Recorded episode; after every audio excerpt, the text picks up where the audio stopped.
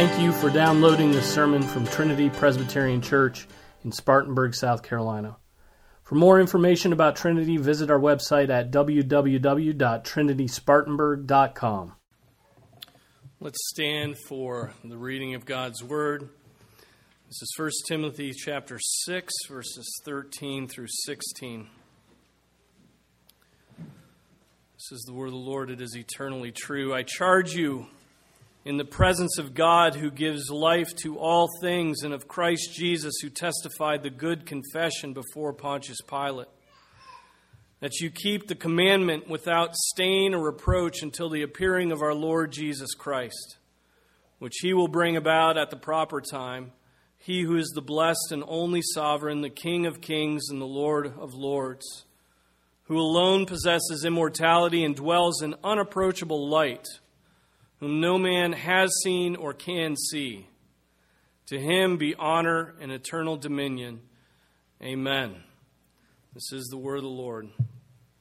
Thanks be to God. Let's pray. Our Father, we thank you for your word.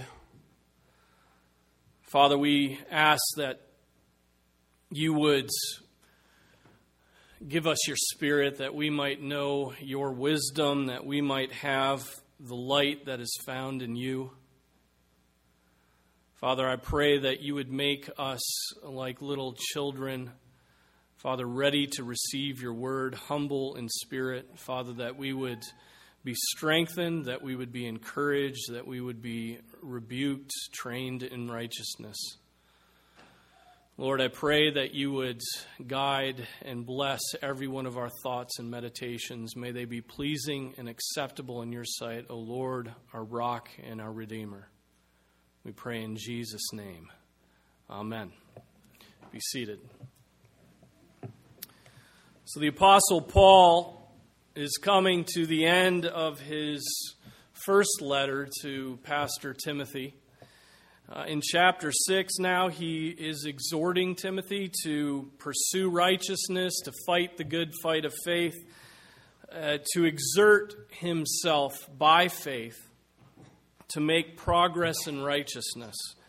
Before the apostle turns back to rebuke the rich in the, in the 17th and 18th, 19th verse, he gives one final charge to Timothy.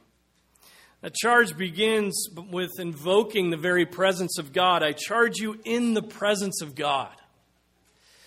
It's as if Paul is taking, taking up what he's saying, uh, he's taking it up a notch. Right? This is getting serious. Now that what he said to Timothy previous not that, you know, what he said previously isn't serious, all of it is very serious. Um, it's all inspired. But this has special emphasis. This is not the, the first time in this letter that Paul has used this solemn sort of language. In chapter 5, we read, I solemnly charge you in the presence of God and of Jesus Christ and of his chosen angels to maintain these principles without bias, doing nothing in a spirit of partiality.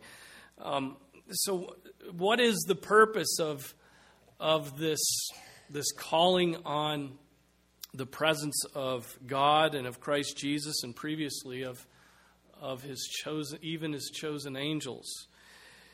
It's to call upon God as, as a witness to the command that the apostle is giving to Timothy. It is to bind the conscience of the one commanded by God's very own word. The apostle, so so he's he's he's um, he is calling on God to witness this command that he's giving to the to Pastor Timothy, and Timothy is to feel the weight of that. He is to uh, solemn solemnly feel the weight of that. The apostle then goes on and says, "I charge you in the presence of God." Who gives life to all things and of Christ Jesus just as he did before in chapter 5, he makes the charge calling upon the presence of both the Father and the Son. In this instance, he does not also call upon those elect angels. Both the Father um, both the Father and the Son are then described by Paul. The Father, God, is said to give life to all things. And then Jesus is said to have testified the good confession before Pontius Pilate. Why bring those particular things to light? Why describe God in, in that manner? That, that the Father gives life to all things, and Jesus testified before uh, this man, Pontius Pilate. Hannah, in her prayer, says this The Lord kills and the Lord makes alive. The Lord kills and makes alive. It's 1 Samuel 2 6. It is, and we know from Scripture that God is the one who knit us together in our mother's wombs, who gave us our very being, souls, and bodies.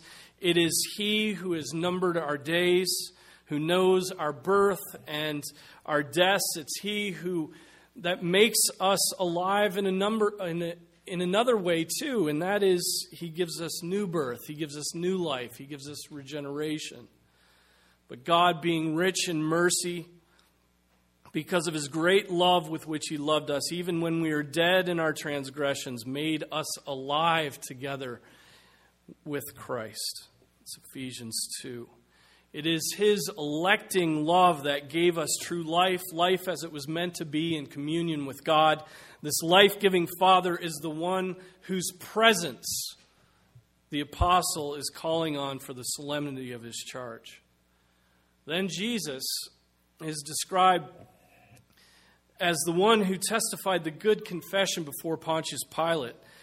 Outside of the Gospels and Acts, this is the only place where Pontius Pilate is mentioned. Uh, the man who presided over the mock trial of our Savior, the man who, who ordered his very execution. Jesus Christ, before that man, bore witness. Bore witness to what? He bore witness to the fact that he, Jesus, was indeed the King of Kings. He was the King of Jews. Now, Jesus stood before the governor, and that's Pilate. This is in Matthew 27. And the governor questioned him, saying, Are you the king of the Jews? And Jesus said to him, It is as you say. What was significant about that confession? It, it provided the basis for the coalition among Pilate and the religious leaders and the crowd, and thus the ground for the crucifixion of Jesus. It, it, it bound together all the enemies of God. Look, he's, he's claimed to be the king of the Jews. And thus it was the grounds for Jesus' crucifixion. Therefore, I think, I think what the apostle is saying to Timothy is this God the Father gives life, and Jesus Christ, by his confession, willingly gave up his life. He's, rem- he's reminding Timothy that his life came from the Father, and his death, which may come by confessing the faith before others, is known to God in the same way that Christ's death was known and foreordained by the Father. So, I mean, he's really trying to, though this is a, a solemn oath, he's, he's very much trying to encourage Timothy. Um, this language is meant to call upon God the Father and God the Son to this charge, but it's also meant to encourage Timothy in his task.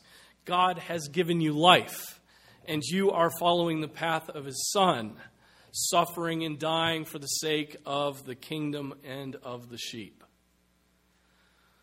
So, what's the specific command that the apostle charges Timothy with keeping? He says, Keep the commandment without stain or reproach until the appearing of our Lord Jesus Christ. Now, the next question is what is the commandment? Why is it singular and not the plural commandments, which would point to the moral law? Uh, well, here are the options. It could mean this the commandment could mean that the commandment given at Timothy's ordination. Remember what Paul wrote back in chapter 4 about that ordination. He said, Do not neglect the spiritual gift within you, which was bestowed on you through prophetic utterance with the laying on of hands by the presbytery.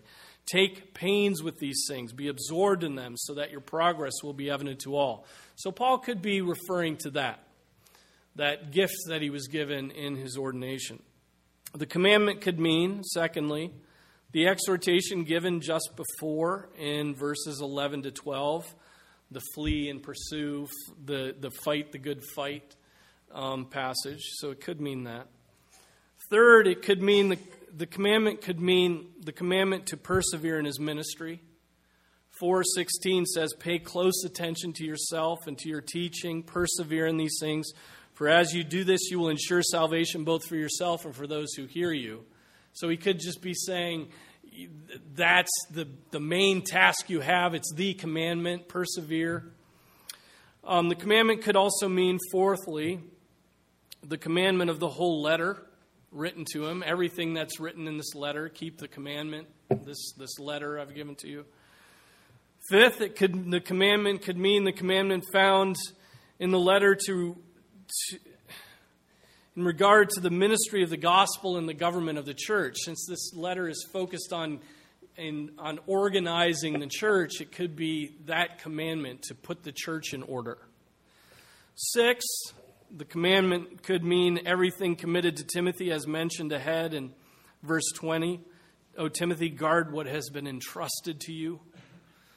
Um, this, this task of being an apostolic delegate. Seventh, the commandment could mean the whole gospel as a way of life. The commandment. The commandment to follow the Lord Jesus Christ. Whenever the Apostle Paul uses the singular commandment elsewhere, which is not very often, he usually uses it in connection with one of the Ten Commandments. It's combined at that point. For example, in Romans 7 8 through 13, where he speaks of the tenth commandment not to covet, right? But, but that is not happening in this passage. He doesn't mention a specific commandment. In 2 Peter, so going outside of Paul to another New Testament writer, in 2 Peter, there's a use of the singular commandment that may help us. This is from 2 Peter chapter 2 verses 20 and 21. For if after they have escaped the defilements of the world by the knowledge of the Lord and Savior Jesus Christ, they are again entangled in them and are overcome. The last state has become worse than the first. For it would be better for them not to have known the way of righteousness than having known it to turn away from the holy commandment handed on to them. And so there, Peter is using the singular commandment in a parallel way in that, in that um, verse with the way of righteousness. In other words, the commandment is a way of speaking of the whole of the Christian life, one of obedience to the commands of God. And so Paul often summarizes the whole of the Christian life with these singular words. He talks about the good deposit. He talks about the fact that he has kept the faith. Right? And now he mentions the commandment to Timothy. So I think in saying commandment, he's not pointing toward some one specific command in this letter or in his ordination or anything other than the whole of the gospel and the obligation he has as a Christian and as a minister of the word to walk in a manner worthy of his Lord and Savior Jesus Christ. The commandment is the commandment that Jesus makes of the apostles. It's basically this follow me. Follow me. The commandment. So the apostle Paul is, is sort of pulling back at this point and telling Timothy to persevere in the faith. Keep the faith. Persevere in the faith. What Timothy had known, remember, Timothy was converted by the ministry of his mother and grandmother, right? He's known the scriptures since he was a youth.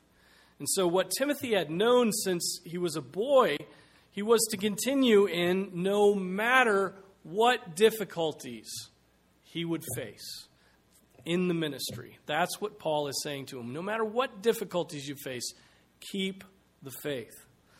He is to follow Jesus Christ in a particular manner. Paul charges him keep the commandment without stain or reproach. In the book of Jeremiah, we read that the sin of the people came before God as a stain. Although you wash yourself with lye and use much soap, the stain of your iniquity is before me.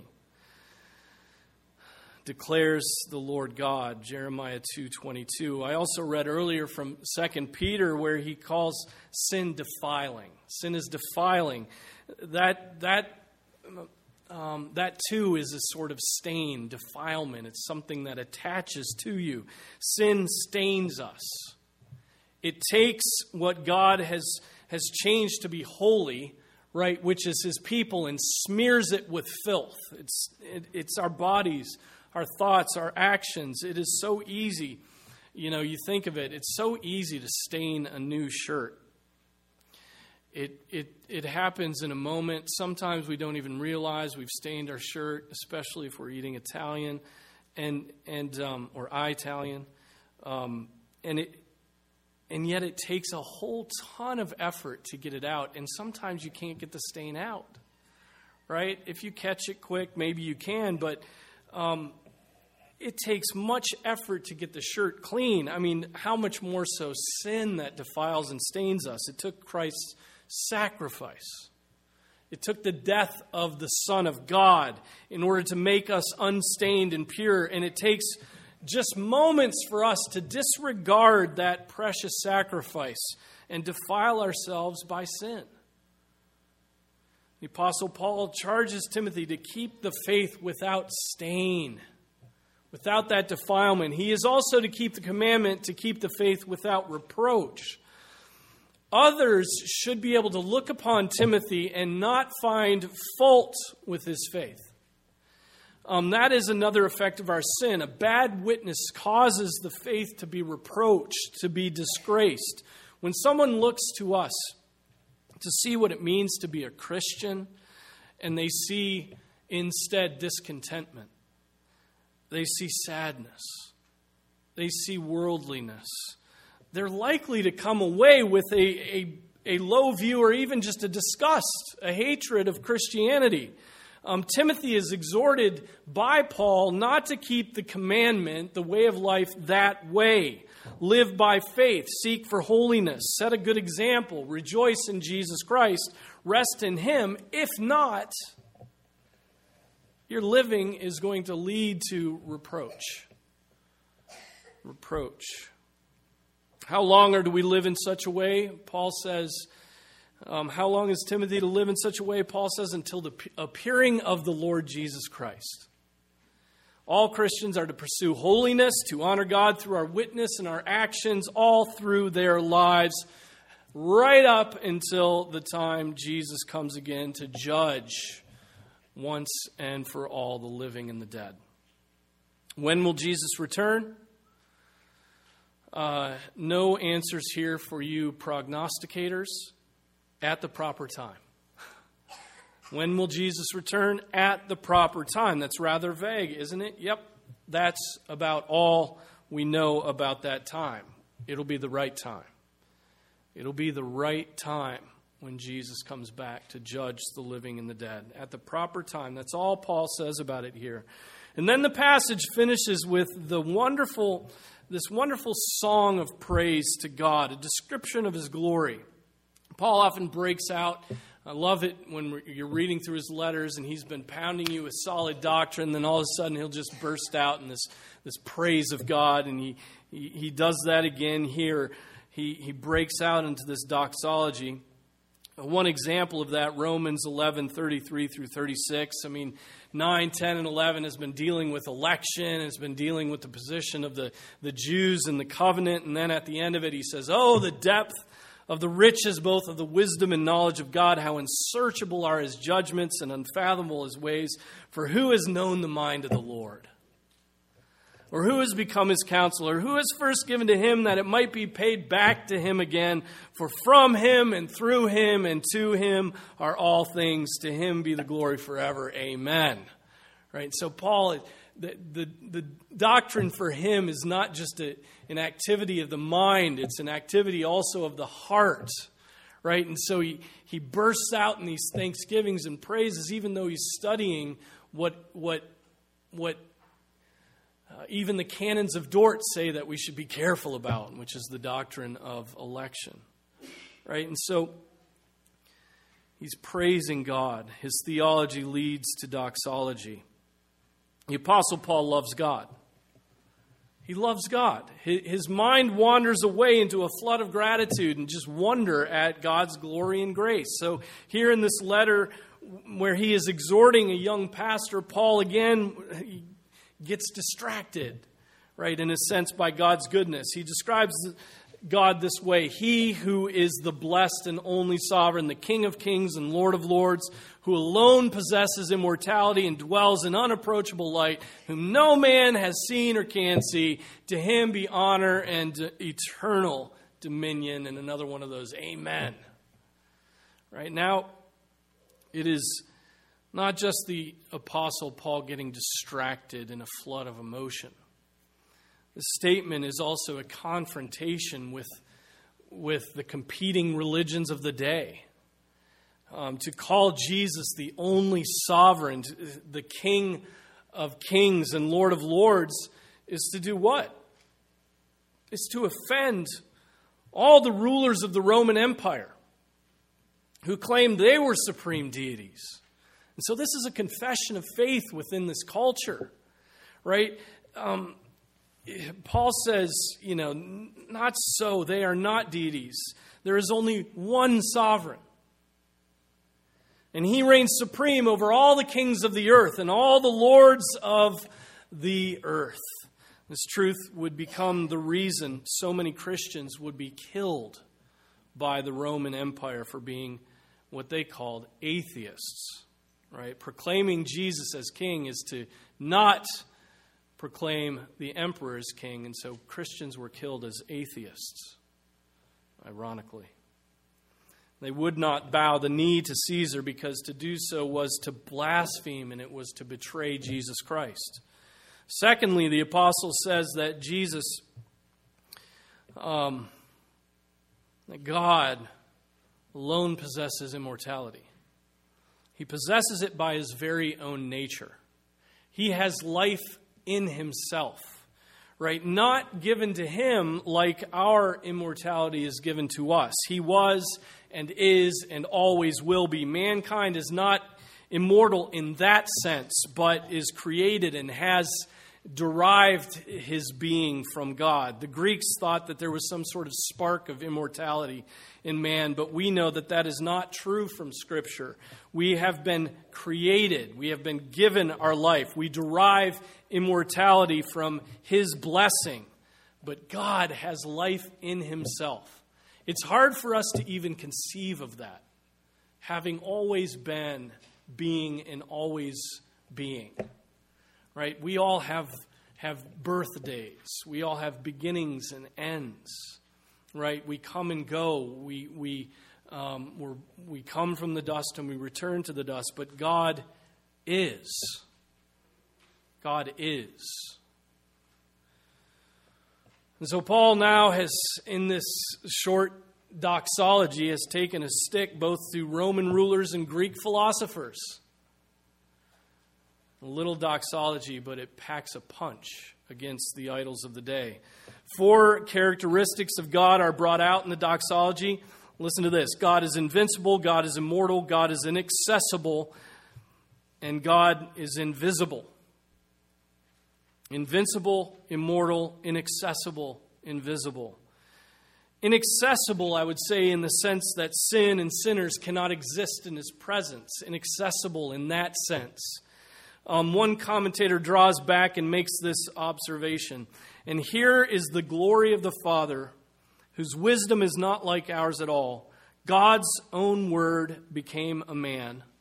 The invincible God was defeated and beaten. The immortal God was crucified and died. The God who cannot be approached took on flesh and approached us. And the God who is invisible was made visible to the eyes. As Jesus said, if you have seen Christ, you have seen the Father. So, what glory, right? What glory, dear brothers and sisters. Have you stopped to think about the glory that is revealed to us in Jesus Christ? Have you meditated on the very joy you should have in being able to approach the unapproachable God? Have you thought about the fact that you have not come to a mountain that can be touched, and to a blazing fire, into darkness and gloom and whirlwind, and to the blast of the trumpet and the sound of words, which sound was such that those who heard begged that no further word be spoken to them?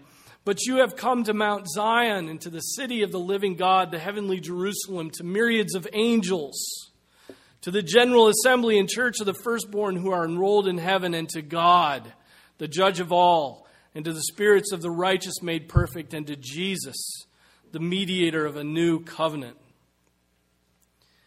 Have you stopped to consider the glory that is yours through the work, the mediatorial work of Jesus Christ? of the Son of God. God is invincible, and while you were his enemy, Christ died for you. And he has softened towards you. Right? He has been propitiated. He is invincible, and Jesus has propitiated him. God is immortal, and yet God sent his Son at the fullness of time to die for you.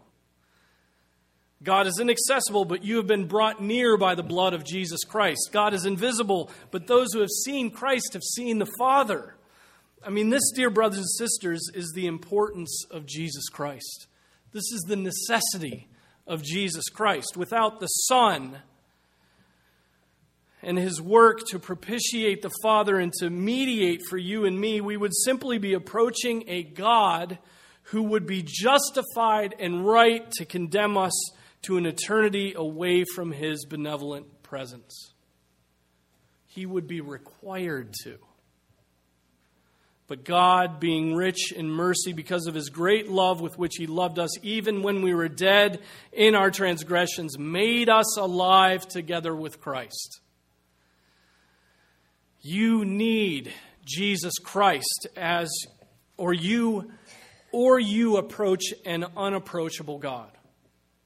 If you do not see the necessity of faith in Jesus Christ, if you do not understand the need you have of His righteousness, if you do not heed the Father's demand that you come to Him through His Son, you will be consumed by the unmitigated, the unfiltered wrath of an invincible, unapproachable, sovereign, invisible God.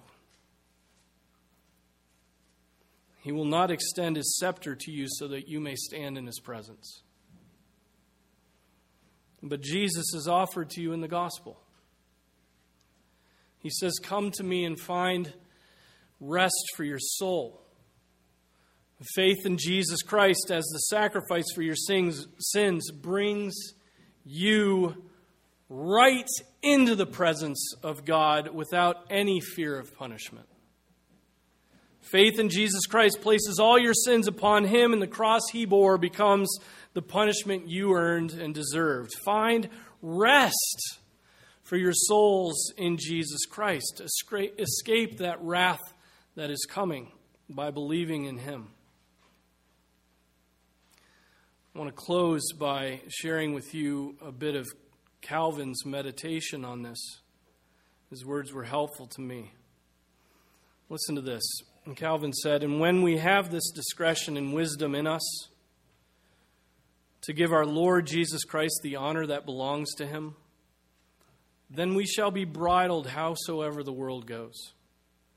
We shall not envy the worldlings for all their pleasures and honors and happiness which they dream of, and think they are half gods, and make themselves drunk, and forget themselves, and suppose they are mortal men no more, yet nor yet even creatures. For this is the matter in which they dare so boldly to be at defiance with God. So then, not one jot of this shall make us astonished. And why so? We shall always be resolved in this doctrine. The Son of God has his kingdom alone, there is no one but him. Truly, it appears now to our eyes. We comprehend it not according to our natural senses, but that which cannot be seen we must behold by faith. And in the meantime, we must stand resolved that in the end, God will show us that He alone is emperor, not only of heaven, but also of earth, and that He has all in His hands, and that whatsoever at this day seems to be glorious is nothing but smoke. They are things that perish and come to an end. And therefore, since this is so, let us go on to serve God. Let us aspire to this inheritance that is promised to us, and we shall not be deceived in our hope. And though the worldlings persuade themselves nowadays that they are happy and mock at us as though we are fools and idiots, yet in the end, God will show that He has not called us to His service to deceive us, but He wants to make us partakers of that glory which He has given to our Lord Jesus Christ. And though it is not present to us this day, it shall be made open unto us in convenient time. Amen. Amen. Let's pray.